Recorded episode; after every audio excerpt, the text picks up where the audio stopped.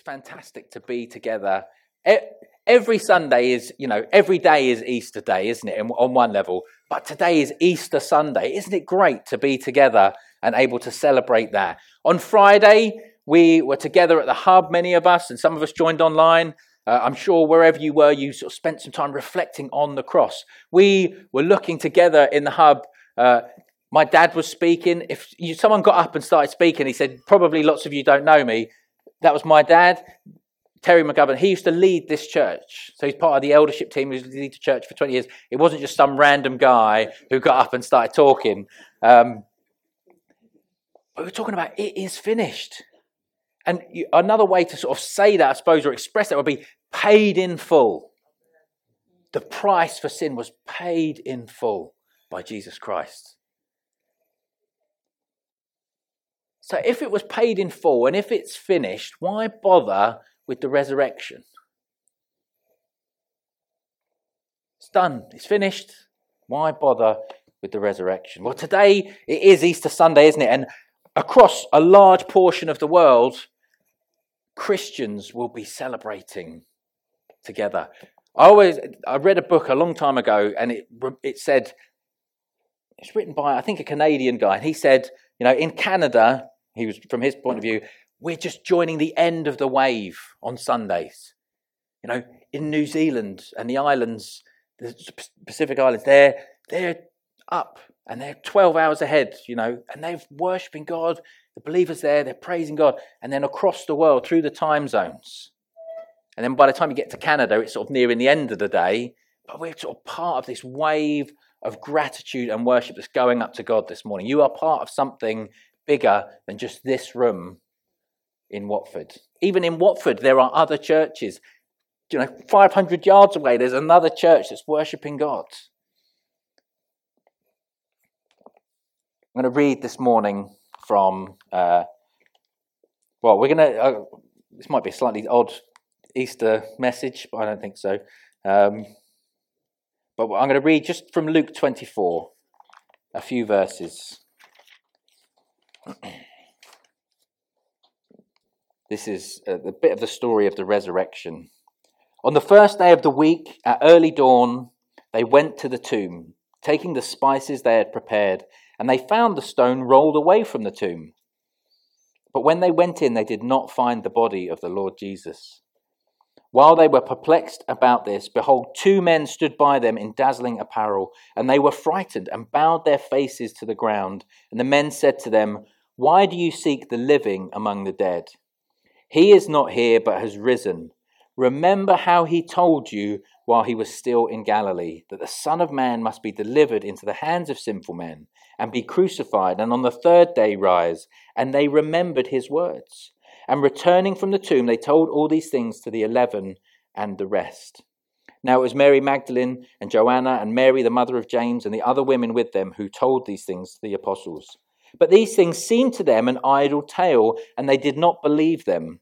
But Peter rose and ran to the tomb. Stooping and looking in, he saw the linen cloths by themselves, and he went home marveling at what had happened. They had to remember what Jesus had told them, Jesus' followers, his closest followers. And then when these women who were devoted to Jesus, they loved him so much, they came to sort of put the spices and the stuff on his body to sort of stop it smelling so awful. They found he wasn't there, and they went and told the disciples, the, the core group, you know, if you, you know, you're sort of your best, your best team that were all around you, they told the core group and they, they thought, oh, this is just, you know, it seemed an idle tale to them. They're just making it up. They're grief stricken and so they're clutching at straws.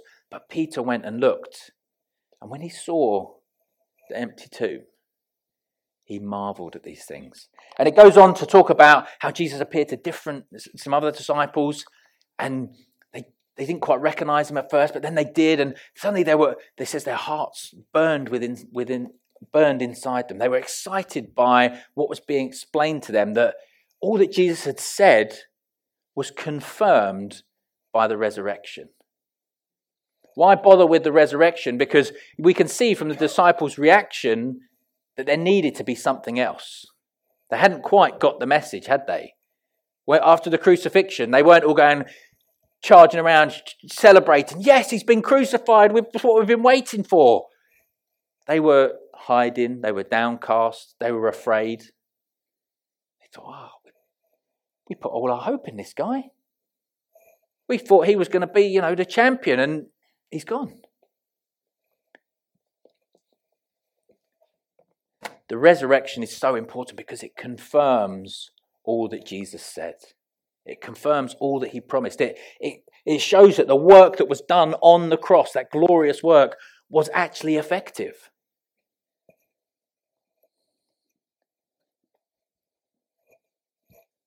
He is risen. Oh, and we are raised with him. We are raised with Christ. Did you know that? You are raised with him. If you've got a Bible, uh, it's going to come up on the screen if you haven't. But turn to Romans 6, uh, and I'm going to read from Romans 6, uh, which I've never done on a, a, as an Easter message before, but as I was reading it I, this week, I felt there was some stuff in there, particularly uh, a few verses that I really wanted to, God felt God wanted to press into us about this idea of being risen with Him. So I'm going to read the whole chapter. It will come up on the screen as well. I'll try and. Are you right to click on, Gareth? Thank you. Saves me trying to do two things at once, which, you know, I can't do. it's not because I'm a man or anything. What shall we say then? Are we to continue in sin that grace may abound? By no means. How can we who died to sin still live in it? Do you not know that all of us who have been baptized into Christ Jesus were baptized into his death? We were buried, therefore, with him by baptism into death, in order that just as Christ was raised from the dead by the glory of the Father, we too might walk in newness of life. For if we have been united with him in a death like his, we shall certainly be united with him in a resurrection like his. We know that our old self was crucified with him in order that the body of sin might be brought to nothing, so that we would no longer be enslaved to sin. For one who has died has been set free from sin. Now, if we have died with Christ, we believe that we will also live with him. We know that Christ, being raised from the dead, will never die again death no longer has dominion over him. For the death he died, he died to sin once for all, but the life he lives, he lives to God. So you also must consider yourselves dead to sin and alive to God in Christ Jesus. Let not sin, therefore, reign in your mortal body to make you obey its passions. Do not present your members to sin as instruments for unrighteousness, but present yourselves to God as those who have been brought from death to life, and your members to God as instruments for righteousness. For sin will have no dominion over you, since you are not under law, but under grace. I was going to read the rest of the chapter, but I'm not. I'm going to jump down to uh, verse 20. Uh, it says, uh, no, sorry, not verse 20, verse 22. You have been set free from sin and become slaves of God. The fruit you get leads to sanctification and its end, eternal life. For the wages of sin is death, but the free gift of God is eternal life in Christ Jesus our Lord. I hope you can sort of see why this is an appropriate scripture to look at at Easter when we're talking about the, the death and then resurrection of Jesus Christ. We have been brought from death to life. Just as Christ was raised from the dead, we are raised to walk in newness of life. We've been united in a death like his, we will be united in a resurrection like his. Now, there are a couple of tenses, I suppose. It's a, this is a, a future thing. We will be resurrected like him. But this also has value for now, has meaning for now.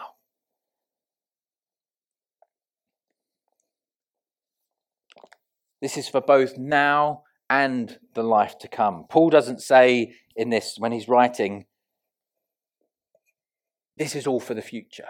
He's talking about now. Therefore, don't let sin reign in your mortal body. It doesn't say, don't let sin reign in your resurrection body that you'll get one day. He's talking about the now. We have been united with him in resurrection. We have been united with him in resurrection future as well, the life to come. For if we've been united with him in a death like his, we shall certainly be united with him in a resurrection like his. We have not experienced that yet in a full sense. One day we will be resurrected unless Jesus returns, and then I'm not quite sure the mechanics of that scenario for those of us who are still alive. But either way, we will end up with what is a resurrection body to live in in the new heavens and the new earth, which means that we have this future hope. But the first question to ask is Have you been united with him in a death like his?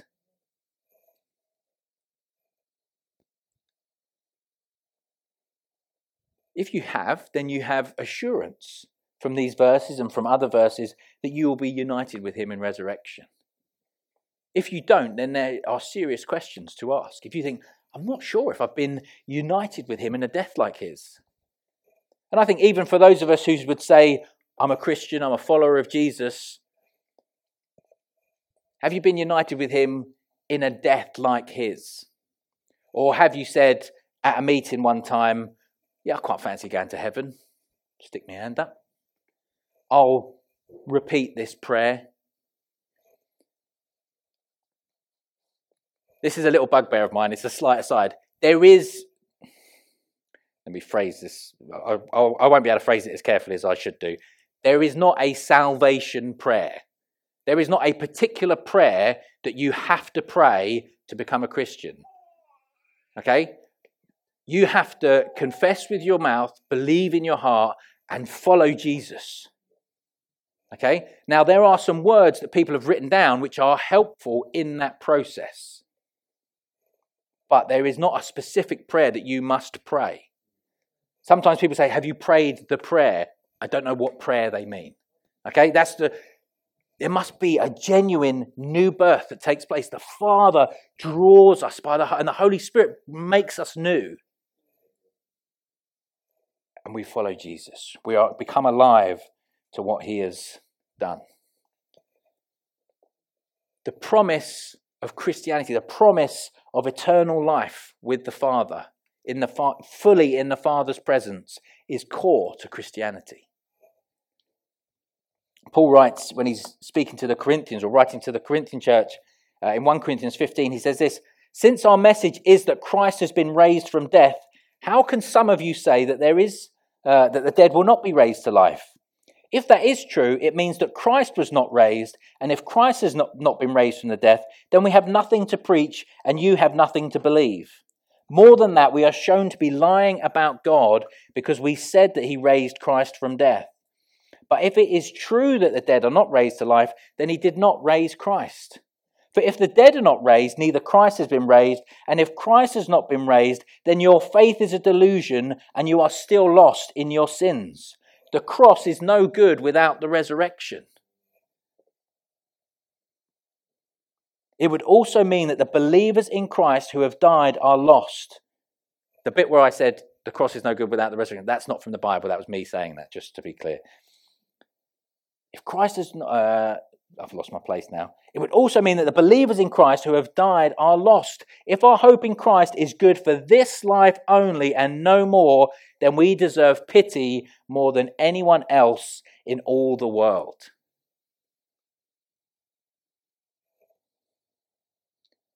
But the truth is that Christ has been raised from death as the guarantee that those who sleep in death will also be raised. For just as death came by means of a man, in the same way the rising from death comes by means of a man. For just as all people die because of their union with Adam, in the same way all will be raised to life because of their union with Christ.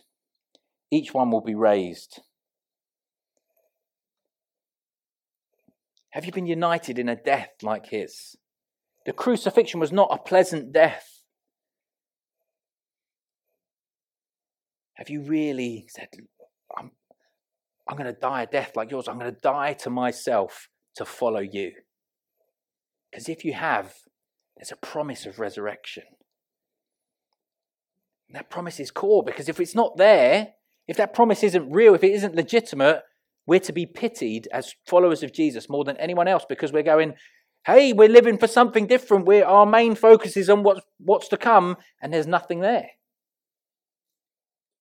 If someone was living like that, you know, this is my, I mocked this up last night. This is not something that I own. This is my tombstone. I, Millie was talking to me, my daughter, my oldest daughter, she's eight. She was talking to me about what people put on their tombstones. I think one of her books that she's read is like someone put something funny on there. This is what I think at the moment. Mine said, I've said this to Megan, I've said this to my sister in law. My prayer, we've talked about this, is hopefully I will outlive Megan. You know, that's sort of that's what she wants as well. She's, you know, so I'm praying for that. You know, it's not likely. She's a woman. She's five years younger than me. The, you know, the odds are not in my favour. Um, but when I die, you, you know, and there's some people here who I'm sure will outlive me. This is what I would like written on my tombstone. Night, night. I love you. I missed out the I. See you, tomato. When Millie was little, she couldn't say tomorrow, so she said tomato. You know. Ah, oh, so she's now eight years old. She can say tomorrow. Every night, I say to my children, we pray together, we thank God for various things throughout the day.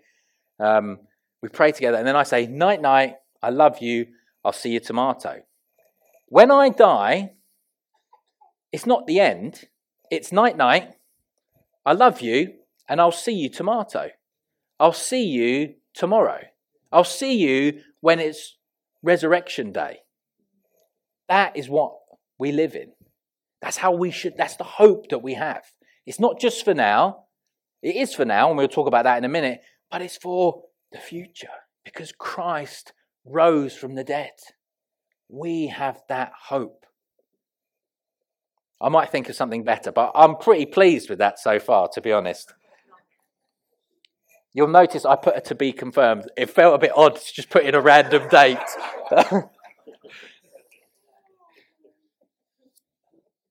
What do you want your sort of legacy to be? What do you want it to be? Like, what, how do you want people to remember you? Do, they, do you want people to remember that you were living for eternity or that you were really successful in this life and then, you know, you built all of this wealth and finance and then actually it just sort of got divided up? You created these amazing things. When was the last time someone spoke to you about Steve Jobs? Steve Jobs. I mean, you don't even know who he is. inventor, inventor of the iPhone. It's probably me a couple of weeks ago when I said that he didn't really invent it. He sort of whipped his nerds to invent it for him. Um, but, you know, this is a guy who created something that has changed the world. But you don't really talk about him very much, do you? But he's in your pocket. But you don't talk about him very much. What do you want to be remembered for? What are you living for? We need to put this before ourselves regularly. What am I living for? Because what Matthew prayed earlier, people living in dark times. I was on a call the other week uh, with the guy who within Newfrontiers, he wasn't just me on this call. I'm, you know, I'm not that important. Um, who he sort of heads up the, the Newfrontiers churches. He looks after the Newfrontiers churches in Ukraine and that sort of region. And, you know, it's, it's dark times, but the gospel's there. You know, the discussion is not, oh, we're so bad. You know, it's so bad. It's like, how, it is bad. You know, I need to sort of work out where I'm getting food for my family. But also, how is the gospel working? How are we sort of creating these churches out of clusters of people? Or what churches can we plug people into that have been displaced?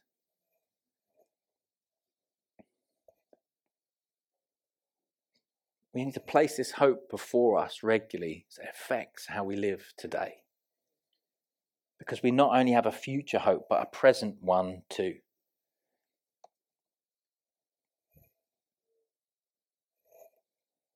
We were buried, therefore, with him by baptism into death, in order that just as Christ was raised from the dead by the glory of the Father, we too might walk in newness of life.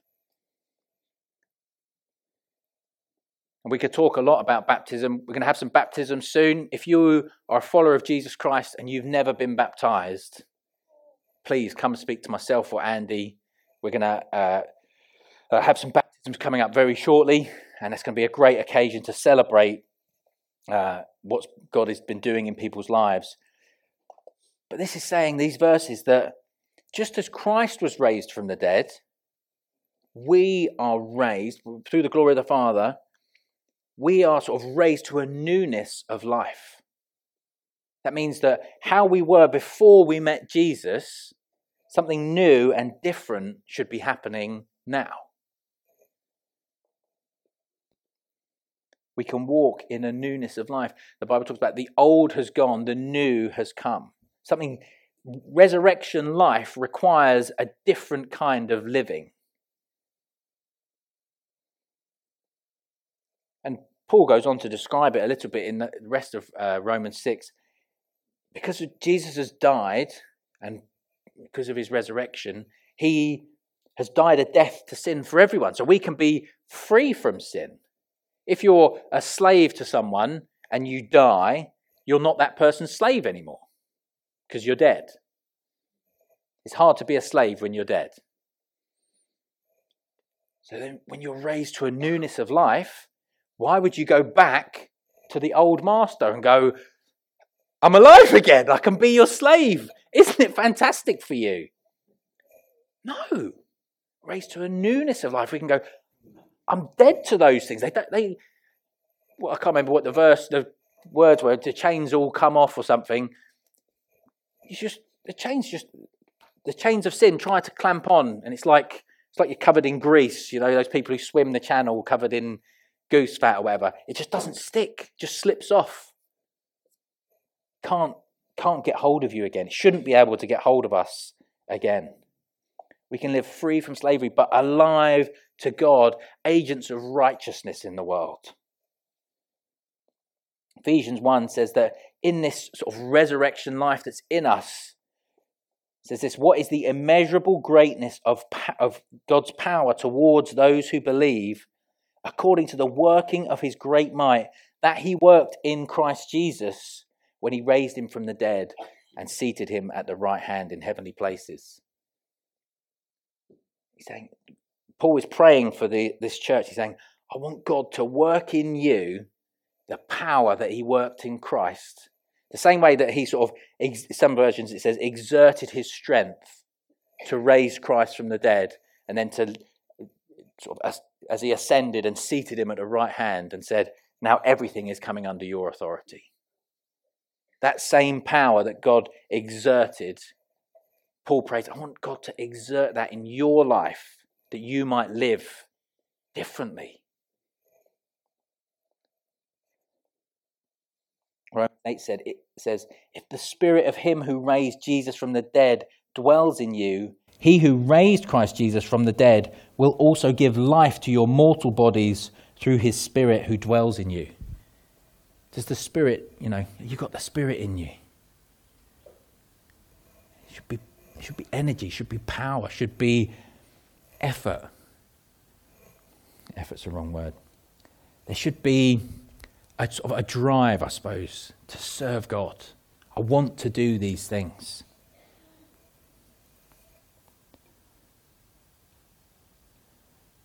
in that Romans 6 passage, Paul says, You must consider yourselves dead to sin and alive to God. Now, I've never seen this film, but do you know what the start of this song is? Consider yourself, yeah. I've never seen Oliver. I've never read the book. I've never, is it a play, whatever? Um, as a kid, I was told that maybe I should audition to be Oliver, but you know, whatever. Um, but the lyrics of this song, I sort of I know the first few. Consider yourself at home. Consider yourself part of the family. Consider yourself at home. What does that mean? Does it mean go back to your house and think about yourself? No. Consider yourself. So regard yourself as at home. This is now your home. This is now your family. It doesn't mean think about yourself. We must consider ourselves dead to sin. We must regard ourselves as dead to sin. You're dead to it. You're a follower of Jesus, you're dead to sin. When sin, when temptation comes, it's like, it's, the thing that it's tempting is a dead body, which can't, as we said, it can't respond. It's dead. There's no life in it to sort of act on those impulses. But we're alive to God. Do you consider yourself alive to God? Do you consider yourself at all? I mean, you should think about yourself. You should think, I'm dead to sin. I'm dead to it. When sin, when temptation comes to do something or to act in a certain way, there's no real power there because I'm dead to sin.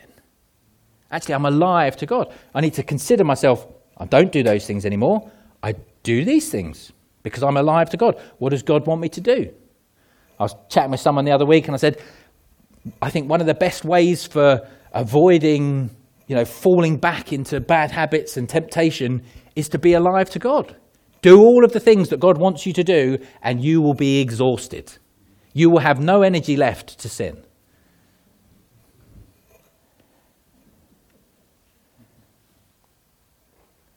Because he is risen, we can be free. Because he is risen, you can stop whatever it is gossip, lusting, being angry.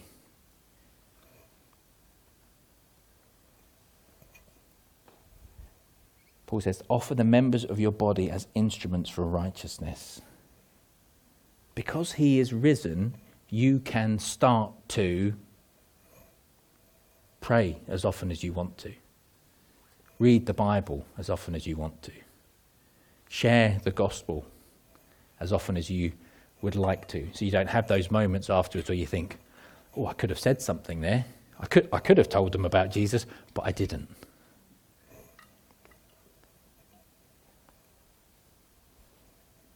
It's a really great, well, I think it's a good practice, is to take stock of yourself. And, you know, if you're not self aware, maybe you could get someone who's close to you to help you with this. List the sins that are most common in your life. And then look, how can I flip those? So that's what I'm dead to. Now, how can I become alive to God in those areas? So, for example, if you say mean things or you say spiteful things or you shout at people because you're angry. You think, well, uh, that's my mouth. Well, with my mouth and my tongue, I actually I shouldn't be, you know, doing those things. I should be blessing people. So that's how I can be alive to God. I've, I've flipped that round. So this is a very um, this is this is the, application point. Very practical. You can do this when you you know maybe not today, but maybe when you get home, list out these things. What do I do? You know, Maybe you're a violent person. And you have, you know, that's your past. That's what you've been saved from. And you've hit people and you've been aggressive and those kinds of things. Actually, you can use your hands to serve and bless others.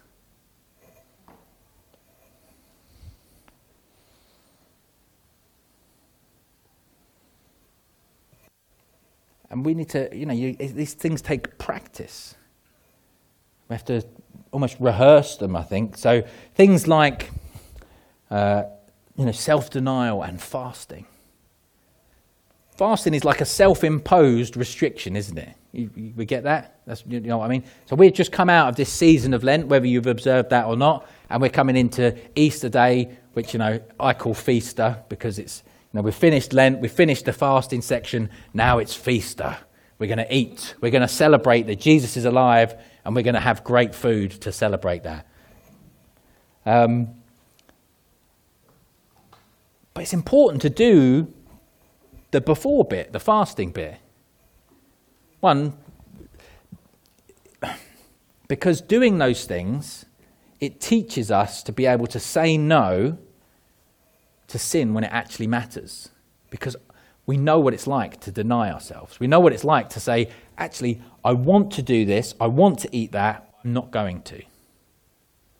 And so I want to give in to this temptation, but I'm not going to because I've been trained. I've trained myself with the work of the Spirit. The Holy Spirit has enabled, enabled me to be disciplined and follow what Jesus actually wants me to do. Occupy with yourself with the service of God, and you'll find your time and energy to sin becomes limited. Be filled with the Spirit of God. Not one and done. Keep being filled. Go on being filled so that He can exert His great power through you.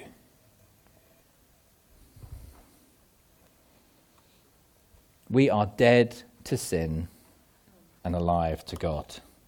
So let's ask God to work his resurrection power in and through us so that we can live a resurrection life that displays the glory of God just as Christ's resurrection did and does and will. Get him off the screen. This is how we're going to finish. Ask God. I can't see that one because of the sun. Ask God to work his resurrection power in and through you so that you can live a resurrection life that displays the glory of God as Christ's resurrection did and does and will. Amen. Let me pray for us.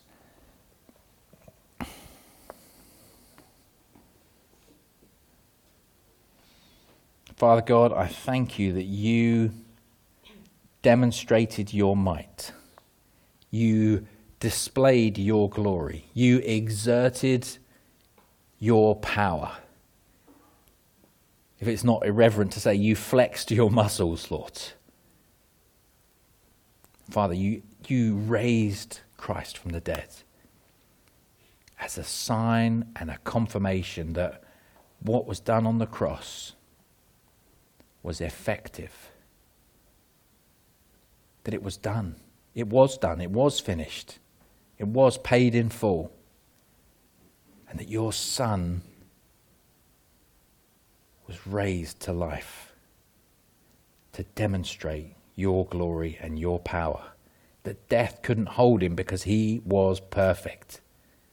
There was no blemish of sin on him, though he took the full weight of punishment for it.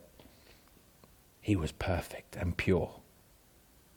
So we pray this morning, help us through your Holy Spirit. Fill us again with your Spirit. Let it flow out of us. Let it pour over us that we might live in the resurrection power. That we might walk in newness of life. That we might display the glory of our Father. That people would look at us and see the light of the world reflected from your Son. That the church together would be a city on a hill that cannot be hidden. That people would look in times of darkness to a city of refuge, a city of light. And that we would bring glory to your name, Father God that we would be your agents of righteousness, that in our individual lives we would be changed from one degree of glory to another, one level of obedience to another. That people might look at us and go, You're different from how you were last week. You've changed. Lord, let us be a people that change. Do it all for your glory and in your name. We ask these things, Lord Jesus. Amen. He is risen. We are raised with him into newness of life. Let's live it.